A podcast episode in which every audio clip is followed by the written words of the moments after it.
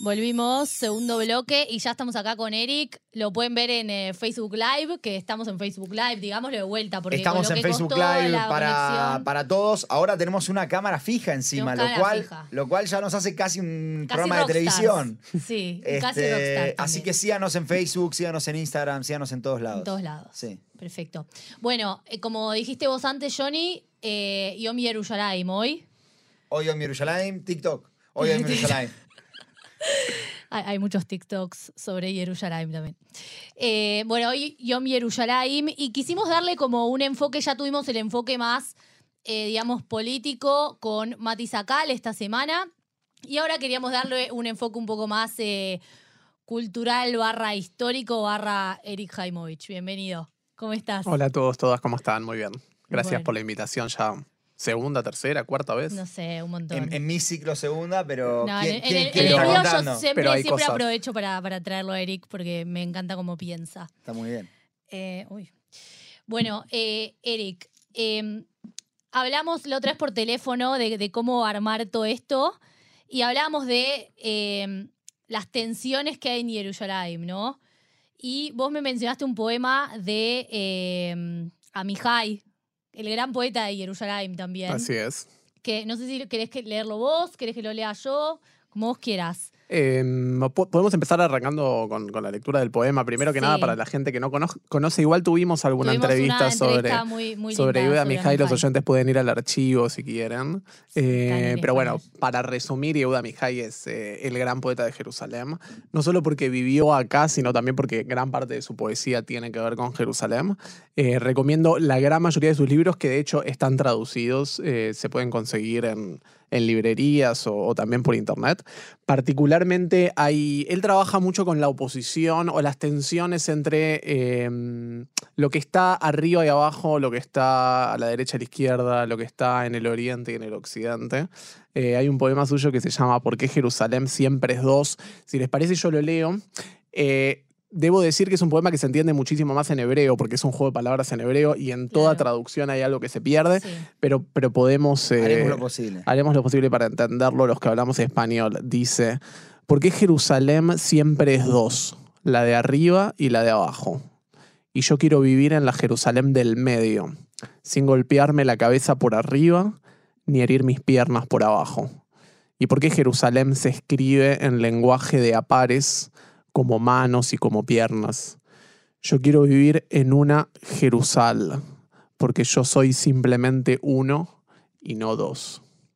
Digo que se entiende solo eh, original. Explicar la parte de Yerushalayim. Claro, capaz porque- que es la, la que. La que, no se, la que se pierde en la, traducción. pierde, porque la primera parte como que eh, entra. Pero Efectivamente. Primero que hay toda una mitología en distintas religiones, particularmente en el judaísmo, en el cristianismo y en el islam, de que no existe una sola Jerusalén, sino que existen dos. Una es la terrenal, la que transitamos todos los días, pero por otro lado, en ciertas tradiciones proféticas que, que sostienen que un día venidero en algún momento va, va a venir y va a cambiar el mundo, hay también una Jerusalén de arriba, que es una Jerusalén perfecta, idealizada, justa, que va a, claro, que va a descender a la, a- sobre la Jerusalén de, de abajo y ese mundo justo, pacífico. Es una, es una imagen profética. Y acá Yehuda Mihai recupera esa tradición de la Jerusalén de arriba y la Jerusalén de abajo y se pregunta, ¿por qué Jerusalén hay dos? Y acá es un juego de palabras en hebreo porque Yerushalayim, que es como se dice Jerusalén originalmente, Yerushalayim termina con la terminación im, que es una terminación muy típica de las palabras que son de apares en hebreo, como por ejemplo Yadaim, que significa Manos. manos, y que son dos. O Raglaim, Piernas. que son también dos. Muy bien Aprendí, aprendí aprendí. O por ejemplo Osnaim, Orejas. que son también dos. O Fanaim, Ofanaim es, mod, es No, eh, bicicleta. bicicleta. bicicleta que tiene dos ruedas. Bicicleta. Y obviamente Yerushalayim no es que su nombre, obviamente su- el origen de su nombre está discutido, pero no es que su nombre tiene que ver con que sea dos, pero Yehuda Amihai juega con eso y dice, ¿por qué Yerushalayim dos? Yo no quiero seguir golpeado por la de arriba, que ahí puede ser golpeado por la una religión, claro, claro. ni tampoco golpeada por la de abajo, que es la violencia también que hay en esta ciudad, sino quiero vivir tranquilo en la del medio, sobre todo porque yo soy uno solo y no soy dos personas. Eh, creo que es un, un poema interesante para, para arrancar. Es muy lindo y me hace pensar un poco qué es la Jerusalén del medio, ¿no? Porque hablamos de ponerle la religión y vos decías la violencia o lo, lo terrenal que, que vivimos acá. ¿Qué es la Jerusalén del medio?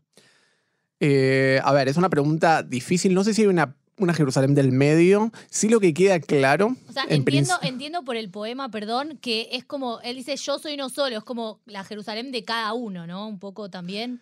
Sí, también en relación al vínculo entre Jerusalén y medio o Jerusalén y centro, Mm. hay algo que, que es muy interesante, que para todas las tradiciones religiosas, al menos la- las religiones eh, monoteístas que, que se disputan también un poco Jerusalén, Mm. conceptualizan a Jerusalén como centro. Eso, eso queda claro en la tradición Los romanos decían que era el centro del mundo. Ya, Eh, de hecho, ya están los Aelia mapas, Capitolina. están los Claro, incluso en, el- en la tradición judía. Eh, si bien es una tradición un poco tardía, no la ves tanto en, la Torá, lo ves un poco más en la tradición rabínica. Hay, por ejemplo, un pasaje en el Talmud o en la tradición rabínica muy conocido que dice, Israel está en el centro del mundo. En el centro de, de Jerusalén está el Beit HaMikdash. En el centro del Beit HaMikdash está el Santa Sanctorum, o sea, el lugar más sagrado del Beit HaMikdash, del, del Templo de Jerusalén.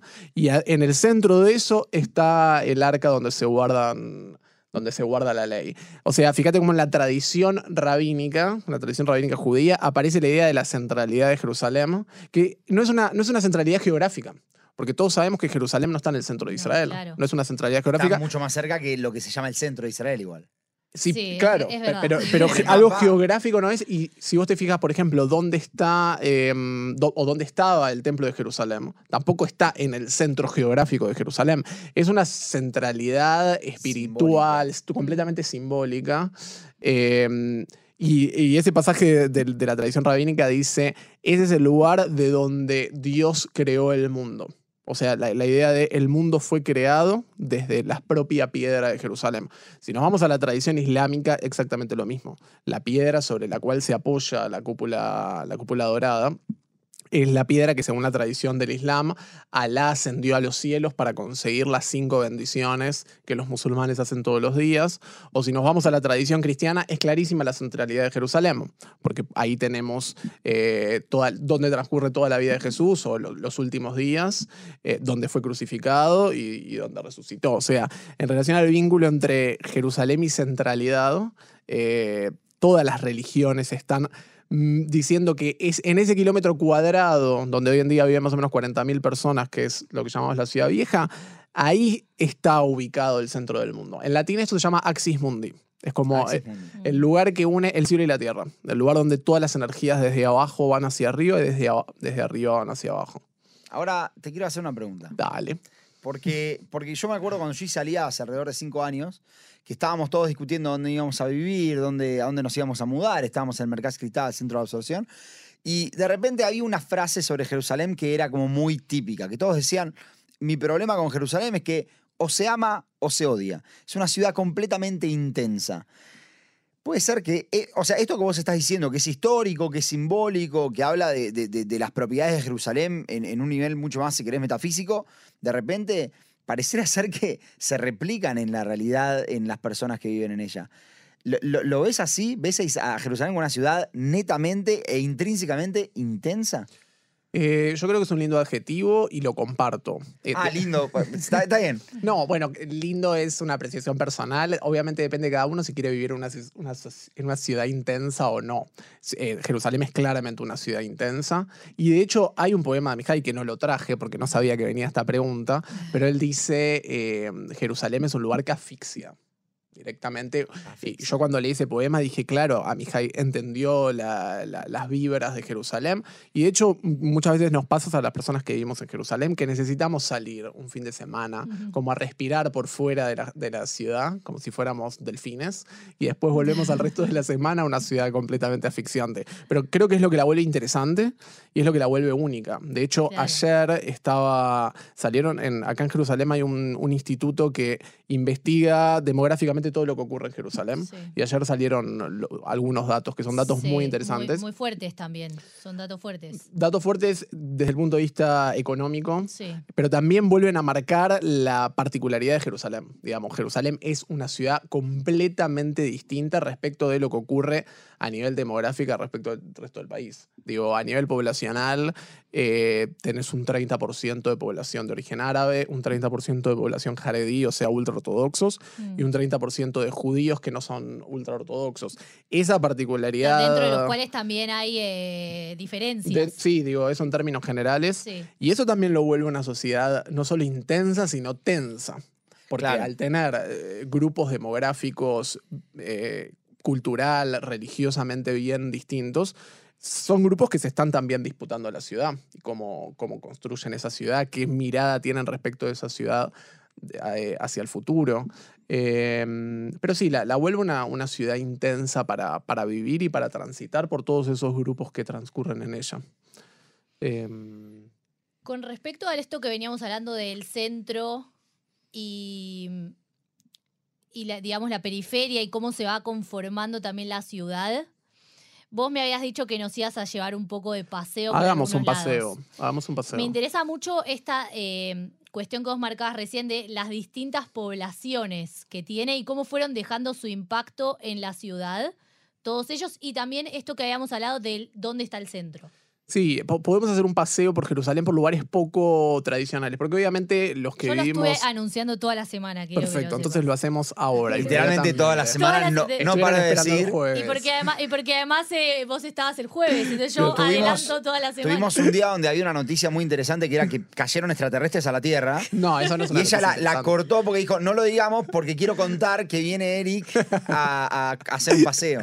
A ver, eh, obviamente los turistas que vienen a Jerusalén por poquito tiempo, incluso diría los israelíes que, viven acá en Jerusalén, eh, son personas que suelen conocer los lugares más tradicionales, el Muro de los Lamentos, la explanada de la mezquita, el Santo Sepulcro, eh, el mercado, el Shuk Mahane Yehuda. Creo que obviamente como toda ciudad, esta es una ciudad que tiene muchas huellas urbanas de historias de todas las religiones que habitaron y habitan esta ciudad.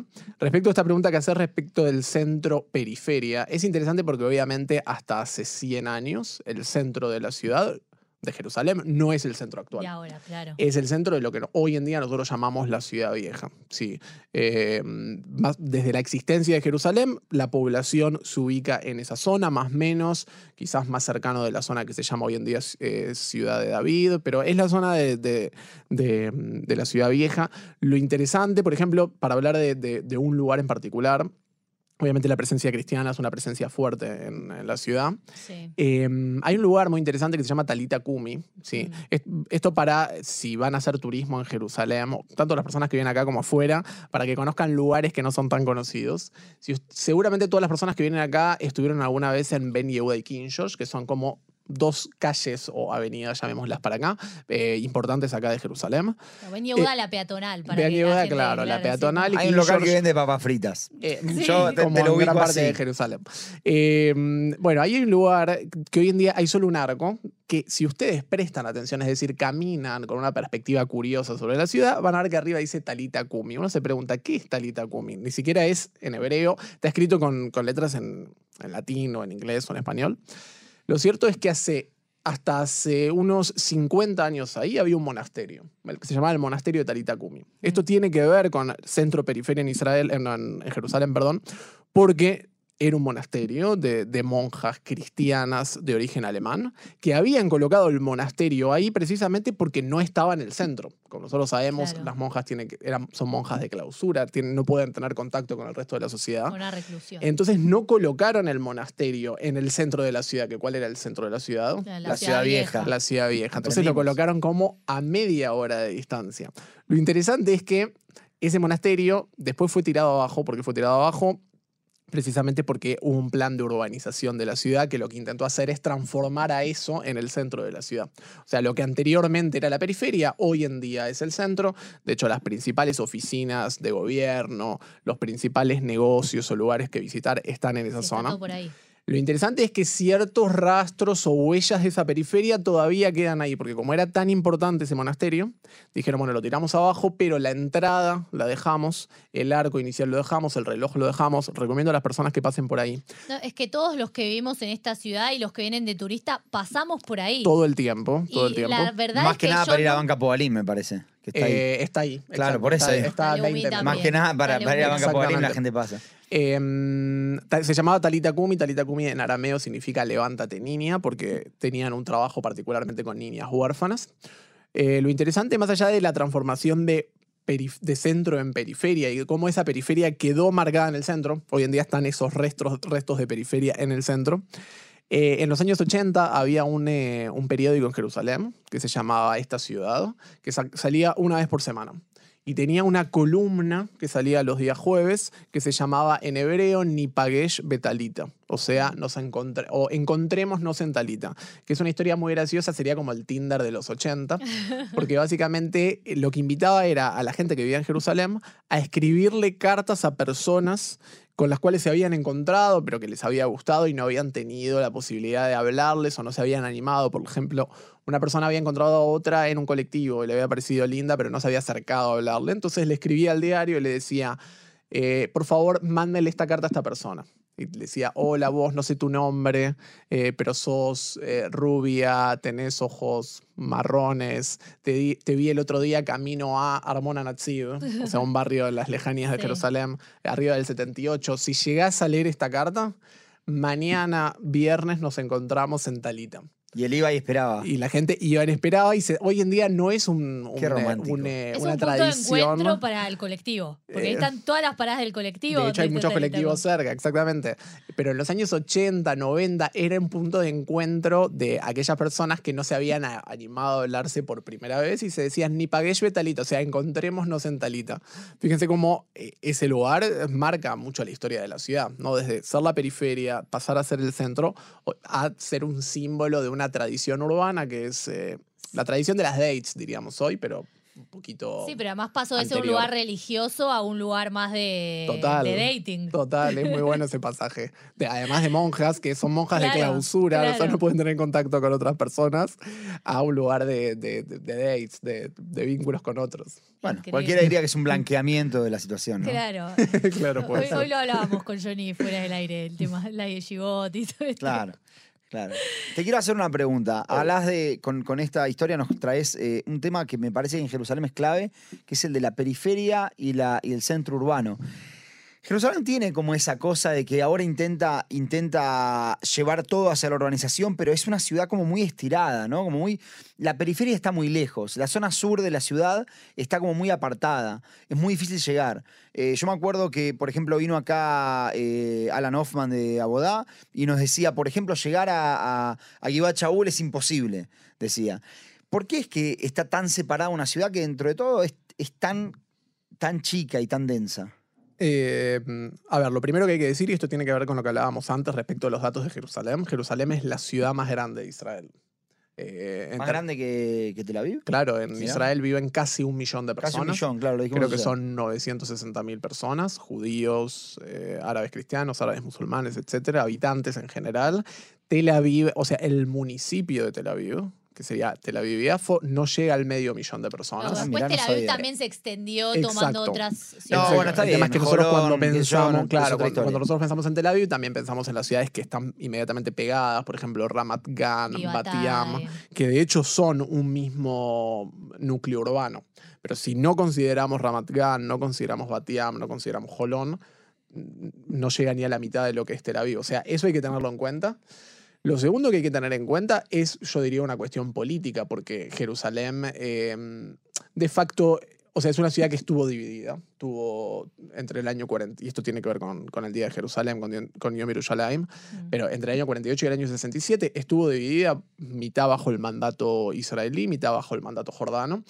Y la incidencia de esa división tuvo y tiene repercusiones demográficas. A tal punto que si uno mira lo que geopolíticamente se llama Jerusalén Oeste, tenés una eh, mayoría casi absoluta de población judía. eh, y si vos mirás lo que es la Jerusalén Oriental, tenés una mayoría interesante de población árabe. Entonces, tenés dos ciudades ahí que están ¿Y está reunificada entonces Justo estaba Jerusalén? pensando lo mismo que hablamos integración. Claro. Cuando, con- cuando vino Matis acá, le hablamos de si había integración o tipo coexistencia, por decirlo de una ¿Está forma. reunificada Jerusalén? Porque hoy Política- hicimos la reunificación de Jerusalén. Es verdad que es por la ciudad vieja, yo sé, pero digo, ¿está reunificada? ¿Podemos decir que está unificada? políticamente sí. Políticamente todo eso pertenece a la Municipalidad de Jerusalén y, y es todo considerado la capital de Israel desde la perspectiva de Israel, no desde la perspectiva internacional. Eh, demográficamente yo tengo mis dudas, pero es, es sobre todo lo que, lo que veo en el día a día. Lo que veo en el día a día viviendo en esta ciudad es que eh, la población, una gran parte de la población árabe sí pisa el, el sector judío de la ciudad porque tiene que trabajar o porque tiene que estudiar y porque el trabajo y el estudio está principalmente en esos sectores. Eh, pero no veo particularmente que la población judía vaya a los barrios árabes, porque ahí no hay trabajo porque ahí no hay... no no Entonces, de facto lo que veo es una fuerte división dentro, en, en- términos culturales, incluso en términos idiomáticos, También. porque lo- la- el idioma que se habla en los barrios es distinto al idioma que se habla en otros barrios. Y cuando digo el idioma es también el idioma de las escuelas, ¿sí? no solo el idioma de la calle. Entonces, en la práctica, la- la- la ciudad está dividida más allá de que la intención claramente de hoy en día de, de- de Jerusalén es mantenerla unificada y que no se ponga en duda esa unicidad de Jerusalén. Yo igual te quiero preguntar, no Sí. solo por el lado oriental árabe. Digo, dentro de nuestra Jerusalén, la que nosotros recorremos todos los días, también existe esta división, porque tenés los barrios más religiosos, Claro. los barrios de Atile Umí, los barrios, eh, Gilo- el barrio Giloní, que es Beita Kerem, eh, el barrio que no sé qué, como que me parece que todavía esa división sigue estando a nivel social, si quieres interno, porque lo otro, bueno, no voy a decir que lo puedo entender, pero digo, eh, hagamos de cuenta que lo dejamos pasar, ¿no? Pero eh, a nivel social todavía también tenemos estas divisiones constantes. De- a ver, si nos enfocamos solamente en la población judía, Sí, claramente, claramente también ahí hay una, Pero una también ciudad que favorece está al dividida. sistema, favorece a lo que ca- a lo- a las necesidades que, que quiere cada uno de estos grupos también. Ah, Yo diría exactamente lo mismo que dije respecto de los barrios árabes. Digamos, la población ortodoxa pisa más el lado laico secular de la ciudad, porque no es cierto que la población ortodoxa no trabaja, la población ortodoxa trabaja, quizás como la población árabe tiene los trabajos menos remunerados, pero y ese trabajo se encuentra principalmente en el sector más moderno y, secular, entre comillas, de la ciudad, pero por el contrario, la población secular no visita tanto los, los barrios ortodoxos. Primero porque hay una, eh, los consumos culturales que se encuentran en esa parte de la ciudad no son tan interesantes para la población secular, pero por otro lado también porque en algunos barrios ortodoxos en particular ah, no hay una, una un- no, no se ve con buenos ojos la visita de aquellos Claro, que no son considerados extranjeros. Yo el- hace dos semanas, más o menos una semana y media que fue el lago Aomer, fui a hacer un recorrido por Geula, que es un barrio ortodoxo de Jerusalén, solo para ver la- las fogatas del lago Aomer. Y en un momento me detuve a ver los carteles en la calle eh, y una persona, se- yo claramente vestido como persona secular, eh, se me acerca una persona y me habla directamente en inglés. O sea, con- Pensando que sos un Turista. turista. Claro, Turista, claro. cuando te hablan inglés es directamente te están extranjerizando, o sea, Claro. vos no perteneces acá. Y yo le respondí en hebreo, me preguntó qué haces acá, yo le respondí en hebreo, le dije, estoy caminando, y me, me dijo, ¿qué te interesa ver judíos? Y yo le dije, sí, claro, yo soy judío. y, me, Se y- rió. y me dijo, ¿qué madre judía? Le digo, sí, claro, madre judía. Entonces ahí fue interesante en esa conversación que tuve porque claramente, obviamente es anecdótico y personal, ¿no? Pero claramente en sectores que viven en esos barrios no se ve con buenos ojos tan, tampoco la, la llegada de aquellas personas que vienen desde afuera. Claro. Se los ve como extranjeros. Claro, porque no es un zoológico, es un barrio, la gente Exacto. vive. Sí, sí. Claro. Eh, y hay, y hay, hay formas de vestimenta que son muy distintas, digamos, eh, hay formas de comida que son muy distintas. Así que focalizándonos en la ciudad judía, digamos, también obviamente existen esas, esas divisiones. La verdad que estamos un- bastante cortos de tiempo. No, que si querés contarnos algún lugar más para ir, pero eh, eh, muy breve porque ¿Cuánto tiempo miren, tenemos? Decime minutos. Mira, en seis minutos tenemos que, en cinco minutos Ah, tenemos que terminar el programa, Recorremos todo pero Jerusalén. en Facebook nos podemos quedar eh, tres horas Claro, más. Facebook No, no, nos puede. quedamos en la Jerusalén de Facebook. Claro, Ahí es está. la del medio. que es la la del Jerusalén del medio. Eh, bueno, hemos hablado de Talita Kumi, me parece un lugar interesante. Obviamente, un lugar, un poquitito más cerca del centro turístico, pero que no se suele visitar tanto. Es un lugar que se lo suele llamar el Valle del Infierno. Digo, no se asusten, pero, pero es Me interesante. dijiste antes que, que como que la, la divinidad medio que está en Jerusalén, pero me decís el Es que yo creo que eso es muy de Jerusalén también. También, los nombres, sí. los nombres de las calles, los nombres de los Sí. valles, los nombres. Cada todo- Geinom. Claro, eh, Ahí no es donde estaban los huesos de Yehezkel. ahí va. En, en hebreo se llama Gai Bein o sea, el valle del hijo de Inom. Eh, según la tradición judía, había reyes de la época del periodo bíblico que sacrificaban niños en homenaje a dioses, o en, en honor, mejor dicho, a, dioses paganos, en homenaje al Moloch. Eh, hubo un profeta que se llamaba Jeremías que básicamente condenó todos esos sacrificios de niños porque en la tradición judía no está, no está permitido. Pero fíjense que ya desde los orígenes hay tradiciones medio negativas en ese valle. Después, más tarde, la tradición judía rabínica e incluso la tradición cristiana van a asociar ese espacio con- como el infierno. De hecho, eh, en, griego se dice Gehenna y Gehenna se traduce como infierno directamente. Así que es un lugar interesante para recorrer, pero yo creo que es un lugar que si uno quiere sentir todo esto que estuvimos hablando, que son la, sensación de límite que hay en Jerusalén, que es, en primer lugar, el límite entre Jerusalén occidental y Jerusalén oriental. El Valle del Infierno está precisamente en el límite entre la Jerusalén occidental y la Jerusalén oriental. Eso está bueno, es la, es la salida, digamos, de, de los barrios seculares judíos y la entrada, por ejemplo, a Silwan, que es el barrio árabe más importante de Jerusalén. Em, pero por otro lado, uno también puede sentir ahí eh, otro límite que es muy importante, que es el límite entre la vida y la muerte, porque es, es un lugar que está lleno de cementerios, lleno. Ah. No casualmente porque es la salida de la ciudad vieja. Claro. Y la- originalmente Era las personas eran enterradas eh, por fuera de la ciudad vieja. Ahí hay muchos cementerios. Hay un cementerio, por ejemplo, de la época del primer templo, Mm. que es un cementerio muy interesante porque cuando se hicieron excavaciones arqueológicas en los años, creo que 80, eh, se encontraron no solo los huesos de algunas personas, sino es un cementerio judío, sino que también se encontraron algunos amuletos que llevaban esas personas.